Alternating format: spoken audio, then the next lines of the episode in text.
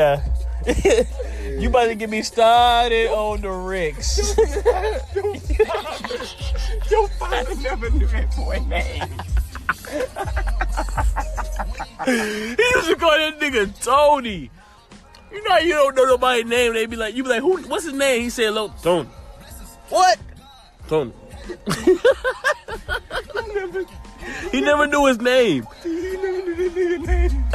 our father thought he was the head coach of our little league football team, and he wasn't. he wasn't. He actually recorded the shit. Yeah. All he did was write it down. He recorded. He recorded how many sacks we had. He recorded how many catches, touchdowns, so he can turn the papers in at the end of the day for the banquet.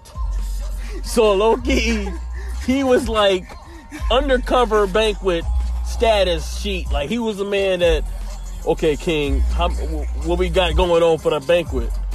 He ain't in the action. Like he can't interrupt Rick. Be like, hey, I think we should pass. Rick gonna be like, I think you should shut the fuck up and record these uh, tackles, nigga. and chain gang. Remember Dad used to try to tell Rick what to do. Yeah. He used to try. Rick, air it out. Always want to run it. Rick always, Rick always want to run it. On fourth and inch. On fourth and inches, you wanna, you wanna run it. Give it to Bryce. Give it to Bryce. Give it to Brandon. Air that shit out. Will, Will, just block. They used to weigh us every day before a game. If you was stripers and if you was gonna be non-stripers. And I remember this one kid walked up and they told him to step the scale. He said, "Oh, you're a striper." He was our fucking running back. He had to be on the line.